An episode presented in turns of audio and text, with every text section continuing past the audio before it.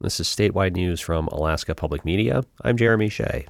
Bristol Bay residents testified on whether roughly 28 million acres of federal land, mostly in the western part of the state, should be opened for potential resource development earlier this month. The hearing came as the Bureau of Land Management sought public input on the upcoming decision. As KDLG's Christina McDermott reports, most people who testified in Dillingham advocated against opening up the land. In Bristol Bay, about a million acres are in question, primarily along the Nushagak and Kvichak rivers.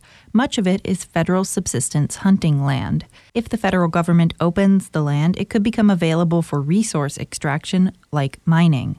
The Bureau of Land Management has traveled to 18 communities in Alaska in recent months, including to Dillingham and King Salmon, hearing public testimony and gathering information on whether communities support opening the 28 million acres in Alaska fully, partially, or not at all. The meeting in Dillingham had about a dozen attendees, with several giving testimony. The majority said no to opening up any of the land. Dolores Larson, whose Yupik name is Mayrok, is a lifelong subsistence user from Koliganek. She's also the deputy director at the United Tribes of Bristol Bay. As part of her testimony in Dillingham, Larson said opening the lands to development, which are technically called D1 withdrawals, could impact the community's subsistence. Lifting D1 withdrawals could fragment habitat, shifting migration routes that could potentially decrease or diminish the caribou populations and in turn decrease our access to subsistence resources. Larson said that her community is already contending with the challenges of climate change. These changes further demonstrate the need to protect the landscapes and large intact ecosystems that sustain our traditional ways of life. The status of the land is part of a long and tangled history going back to the Alaska Native Claims Settlement Act, which passed in 1971. Under ANCSA, the Department of Interior was allowed to withdraw 158 million acres of public land, allowing Native corporations time to make selections and protecting land for the public's interest. They get the name D1 from the section of ANCSA that states how the Department of Interior could withdraw the lands.